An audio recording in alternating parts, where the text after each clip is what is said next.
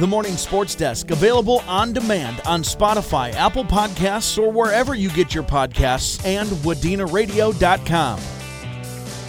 It is the morning sports desk for Thursday, January 25th. My name is CJ Baumgartner. Corey Tackman, my co host here on the morning sports desk. Find it on Apple Podcasts, Spotify, or wherever you get your podcasts, as well as our YouTube page. And uh, Corey, uh, we have a little bit of a local wrestling triangular on the broadcast schedule tonight. Indeed, we do. Crosby, Ironton, and Park Rapids area at Wadena Deer Creek tonight. Uh, they're wrestling at the elementary school. I know. Uh, uh, first duel of the evening is scheduled to start at five. Our coverage is going to go just before five o'clock, about four forty-five, with Kyle Gilsine and Dan Lawson. And it's just another night of wrestling. I don't know if you've been into that elementary gymnasium for wrestling ever. Not it, for wrestling. It is the perfect. It's such a good wrestling gym. Like it's it's just got those old school those old school vibes, uh, those old school gym vibes. You know that things echo a little more. I think in those gyms.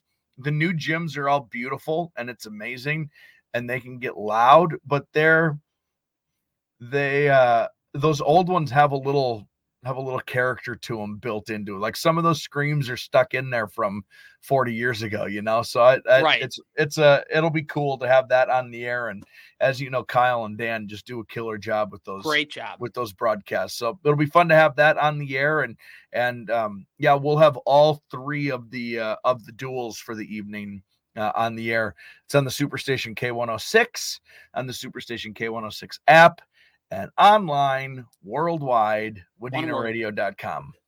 Yeah, and that's between Wadena, Deer Creek, Crosby, Ironton, Park Rapids area, correct? Correct. Yes. So, all right, three local teams. You know, you get to kind of uh, pick off all three parts of kind of the Superstation's broadcast radius. When you go out east to Crosby, you go all the way up to Park Rapids, and then of course here in Wadena, uh, it's kind of cool when you can pick off three of them like that as a quick aside also i was i was looking ahead at our broadcast schedule um, which is by the way available at wadenaradio.com we have games through this week. Mm-hmm. it's thursday already so obviously there's there's a there's tonight and tomorrow on the schedule. Um and then next week what's what's next friday's date? Is next, the second the uh, yep. february 2nd and then the following week through February 9th, we have two more weeks of regular season stuff on our calendar. And after that, we're talking about section wrestling. Right. Um, you know, girls hockey is like, I don't know, like they probably actually start their section stuff next week. I haven't looked that closely. We are almost through this winter sports regular season. When you get to the end of January, it starts to happen pretty quickly.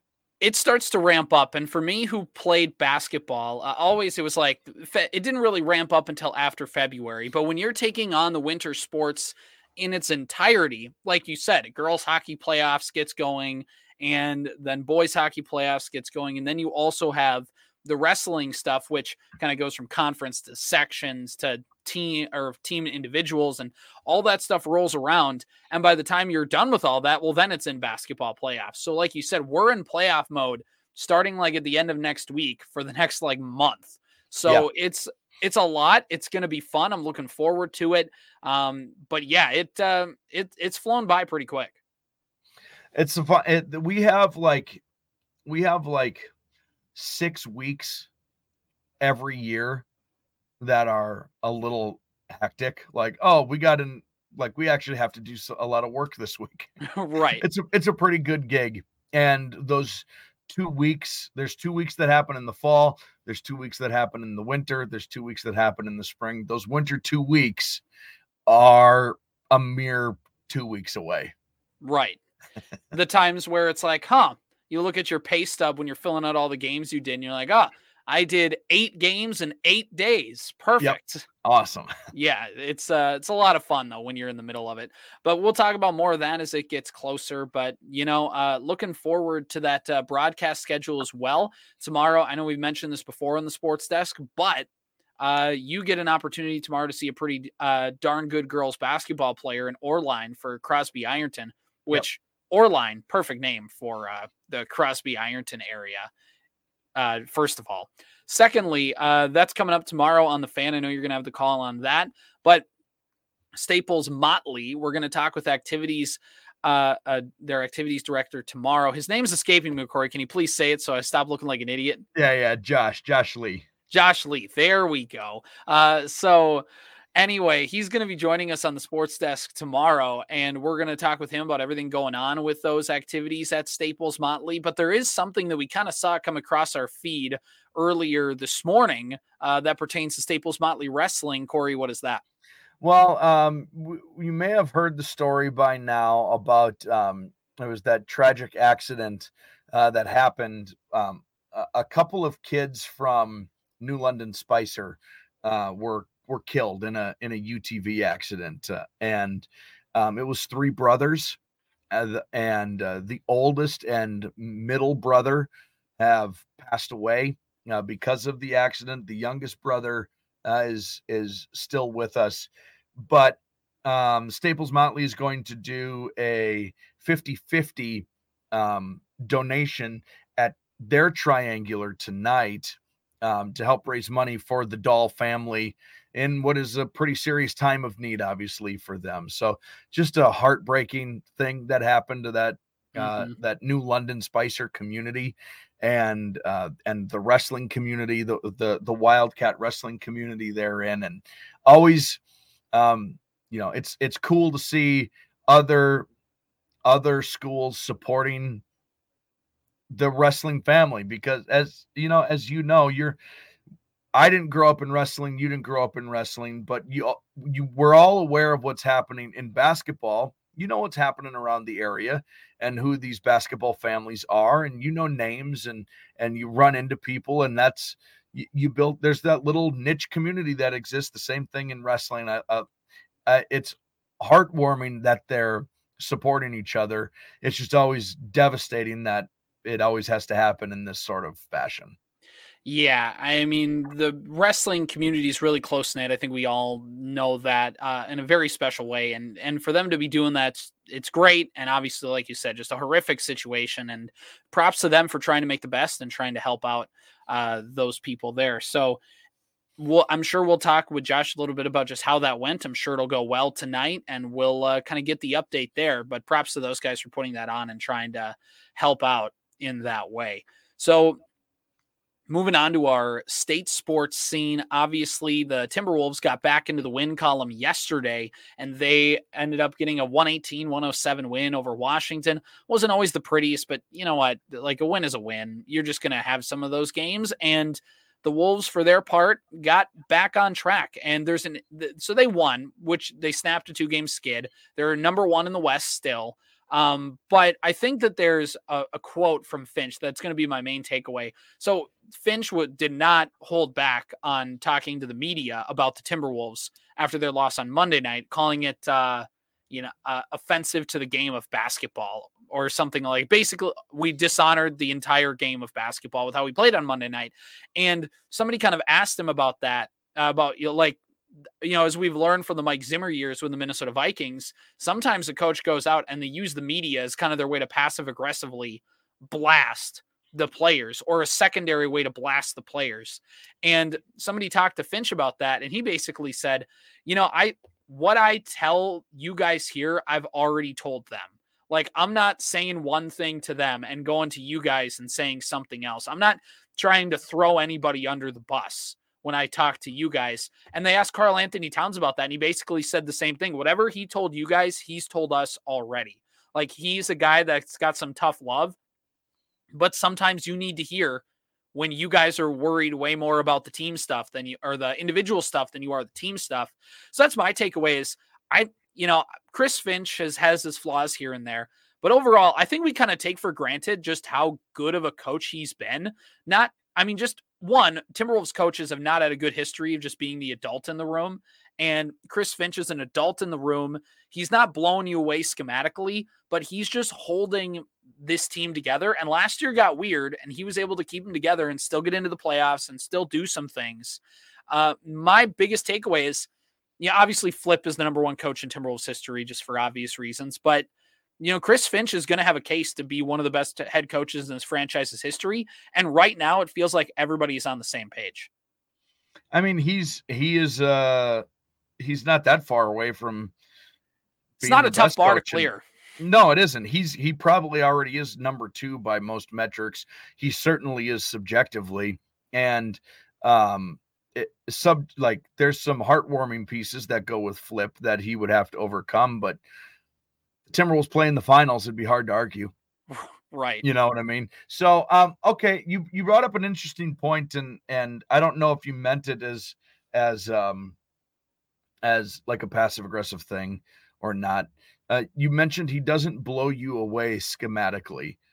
Um what NBA coaches are are doing that schematically? I'm I'm actually sincerely asking because I I I wonder is that like are you a Timberwolves fan when you say something like that? Or is that like a is that like in the NFL when people complain about time management from their head coaches?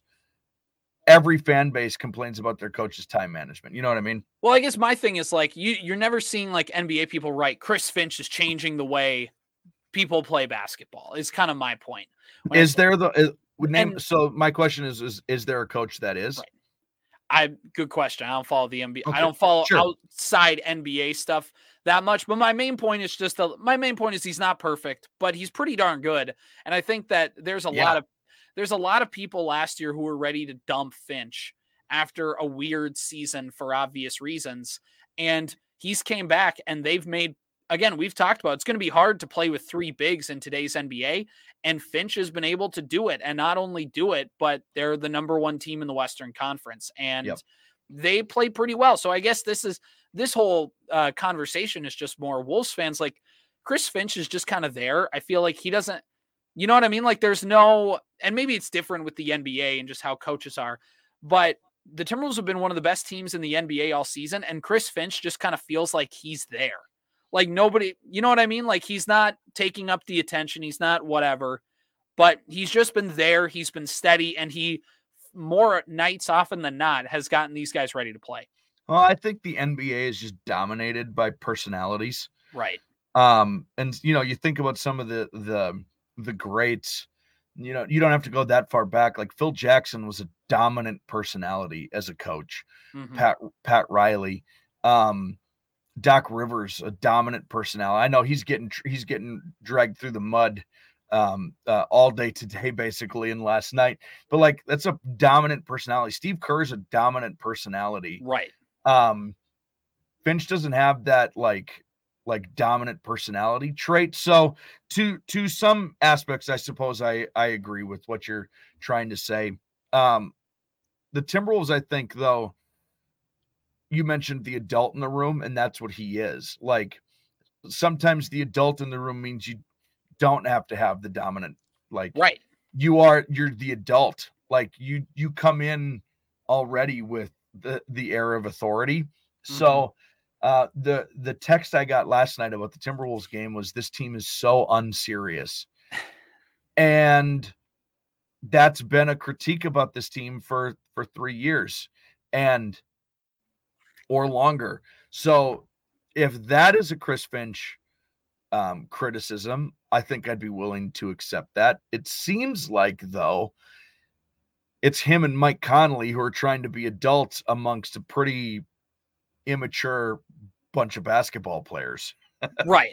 And immature can mean, you know, guys trying to just funnel cat the ball instead of winning a basketball game. It can also just mean those guys Anthony Edwards is still a baby in terms of NBA yeah, yeah, career longevity. Right. It so, does, yeah, it doesn't mean eighth grade sense of humor. Right. It it means it means they're children in terms of how to play the game of basketball. And for a franchise that hasn't won a lot, these guys don't know how to do some of that stuff and they've they still yep. for making the playoffs two years in a row they still haven't won a playoff series they're in good position to do that but you're not going to win a playoff series as the eight or seven seed you're going to need to be at least a six seed to really even do anything in the right. nba playoffs and they're on track to do that but yeah i mean so overall i think that's just kind of uh i sure. think that's you know the wolves won last night people people who get upset are going to go, yeah, but they didn't blow a team out. And you're not, even in the NFL, a team can win 13 games and not really blow anybody out and still be in position to make the Super Bowl.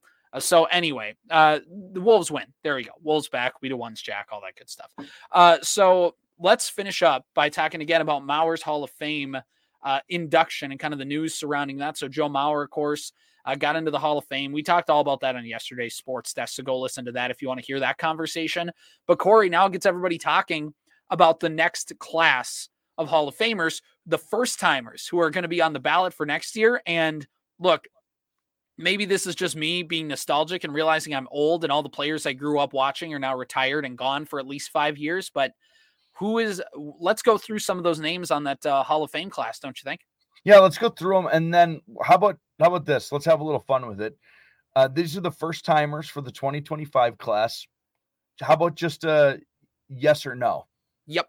Are they in? Are they not in? If you have a really compelling reason, you can give it. But otherwise, um, uh, here's the first name Ichiro Suzuki. How do you say yes in Japanese? C. Yes.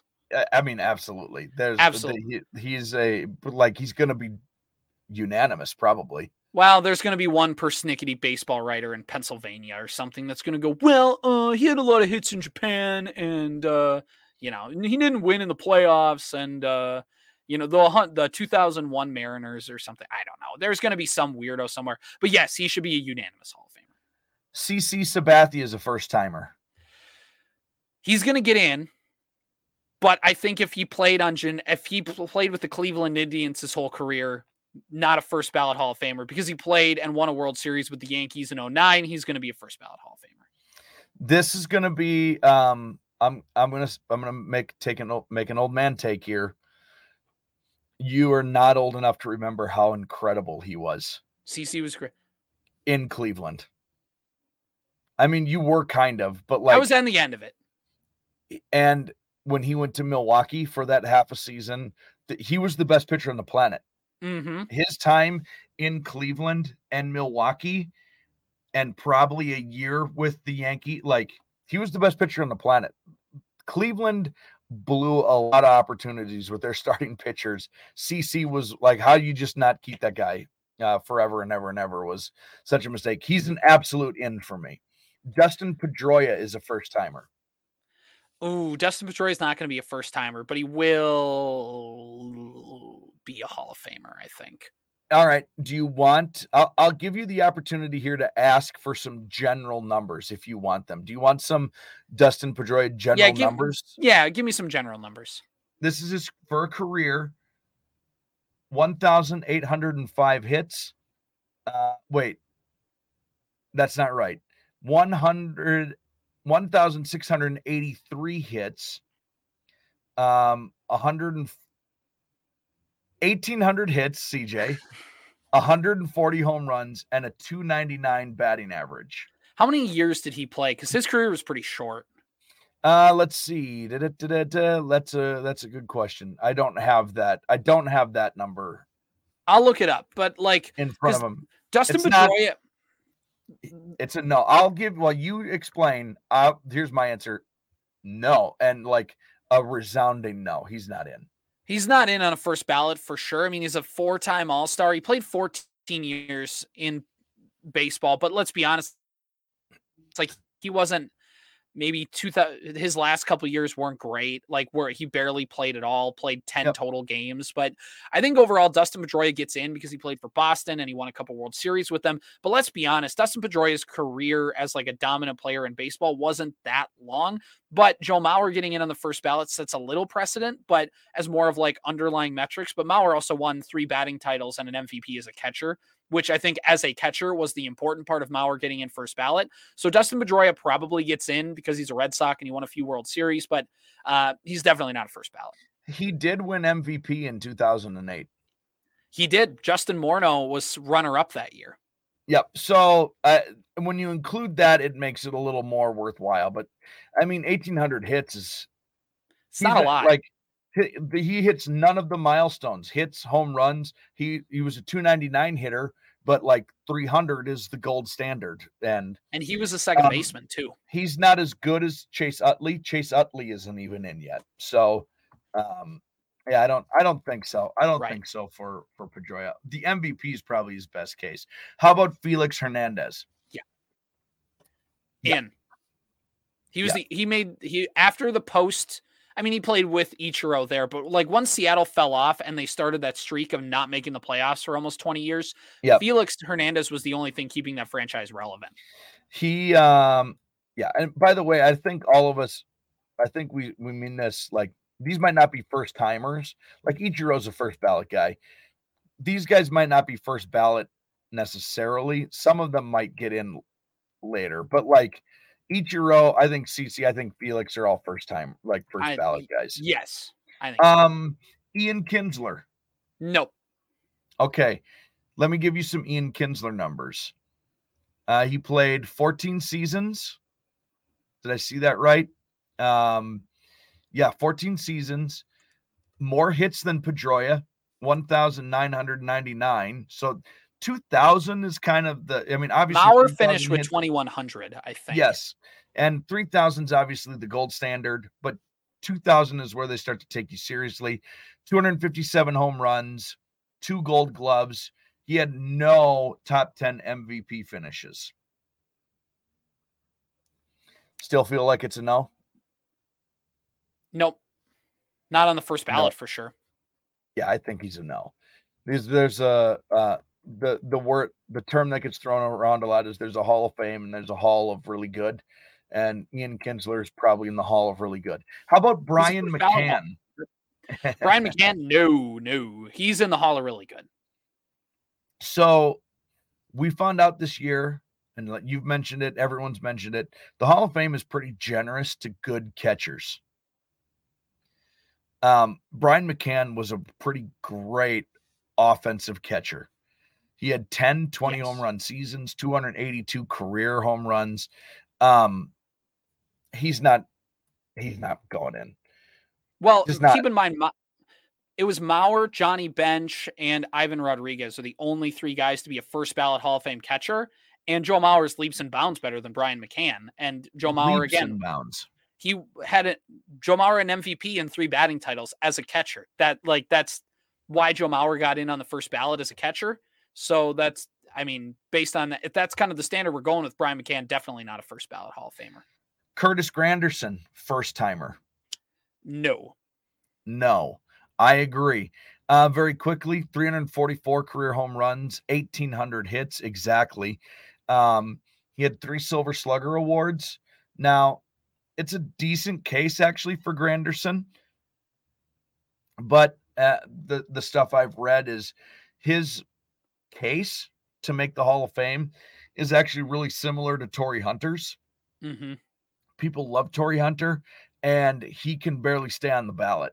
Yeah. So if that's the case for Torii, you know, the, the World Series stuff is probably He won his- one with the Yankees, that seems right.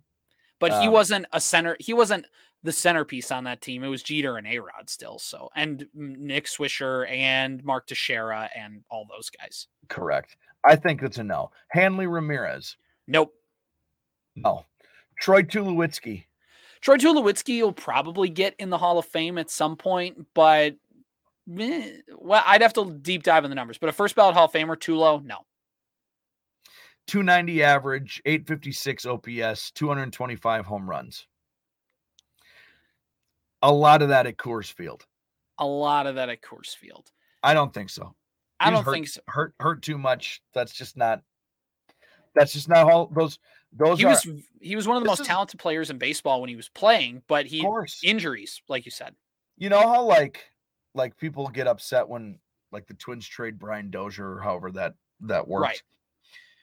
Brian Dozier was a fan favorite. He was not a world beater. Troy Tulowitzki people loved like and nationally people loved him Every year he was getting floated as a trade candidate to the Yankees. Every single year. all the time using like plenty all star. People love Troy Tulowitzki probably because his name sounds cool and he like He played shortstop for the Rockies, and they weren't very good. And know, yeah. that- I just don't. Maybe down the line, you know, he's he's a, probably a very similar case to Todd Helton, which is not giving enough credit to how good Todd Helton was. Todd Helton was a power machine, though, and Tulowitzki, again, it's a shortstop in an era where short. I mean, still shortstops aren't necessarily your power machines. So, right. like, but yeah, you're right. I mean, maybe they'll look back fondly on Tulo, but Todd Helton at least was just a masher, and he was a masher outside of Coors Field too. So, So Ichiro, yes. Yep. CC, yes. yep, Felix. Felix Hernandez, yes. We, I we think think, three first timers. Yeah, first well, because keep, keep in mind the ballot is only seven, or you can only vote ten players to the ballot. Yes. So you have to have people who aren't good, and there's still some guys who miss the cutoff who aren't gonna, you know, like does Billy Wagner get in next year? Does you know a few of these other guys? Does Andruw Jones get in? Does you know like the if Andruw Jones gets in, I'm going to jump out of this building. Like I put Curtis Granderson in. put Torii Hunter in at that point? Put Torii Hunter. Torii Hunter is a better center fielder than Andruw Jones. Have I ever tell you that story? No, When I- tell when- it. When I lived in uh I, I lived, I went and visited my aunt in New York. And I stayed with her for two months. Uh, Uh, it was the summer after my freshman year of college. Okay. and I worked in this like catering kitchen. And one of the guys in the kitchen was born bred New York Mets fan. Classic New York, you know, you just you just like real tough, real brash. And he goes, "If I got to hear one," and then he would curse. If I got to hear one more thing about Andruw Jones, I'm gonna drive into the East River. He hated Andruw Jones, and I agree with him. See, at least his kid just goes by Druw Jones now. You know what I mean? Andrew, Ugh. Andruw Jones. Just like the New York through and through, all of a sudden turning off that New York accent to be Andrew. Just hated him. Like only a Mets fan could hate somebody. It was awesome. is well, especially because he played for the Braves all the time. So Correct. Yes. Uh, is uh uh, was Andruw Jones to him what uh, Juan Pierre is to you? oh yeah. I don't know. Juan Uribe. Juan Uribe, yes, yeah. Um. uh, No, no, no, because hating because Jones was like a good player. Hmm So hating him and not liking him would be like Aaron Rodgers or something, you know, like ah, that guy's why is that guy always good, especially against us? That's annoying. Juan Uribe was always good, but not a good player. You know, what- Right. like oh, why is Juan Uribe the guy coming up with the big hit here? That guy stinks. that guy's a two. he a- he's got a blonde beard. Get him off of my TV. uh, Why is this guy with a two ten batting average all of a sudden three for four against the Twins with two RBIs? he was on every good team for like what felt like a decade. He was like, yeah, Juan Uribe starting third baseman, batting seventh tonight. Like, cool.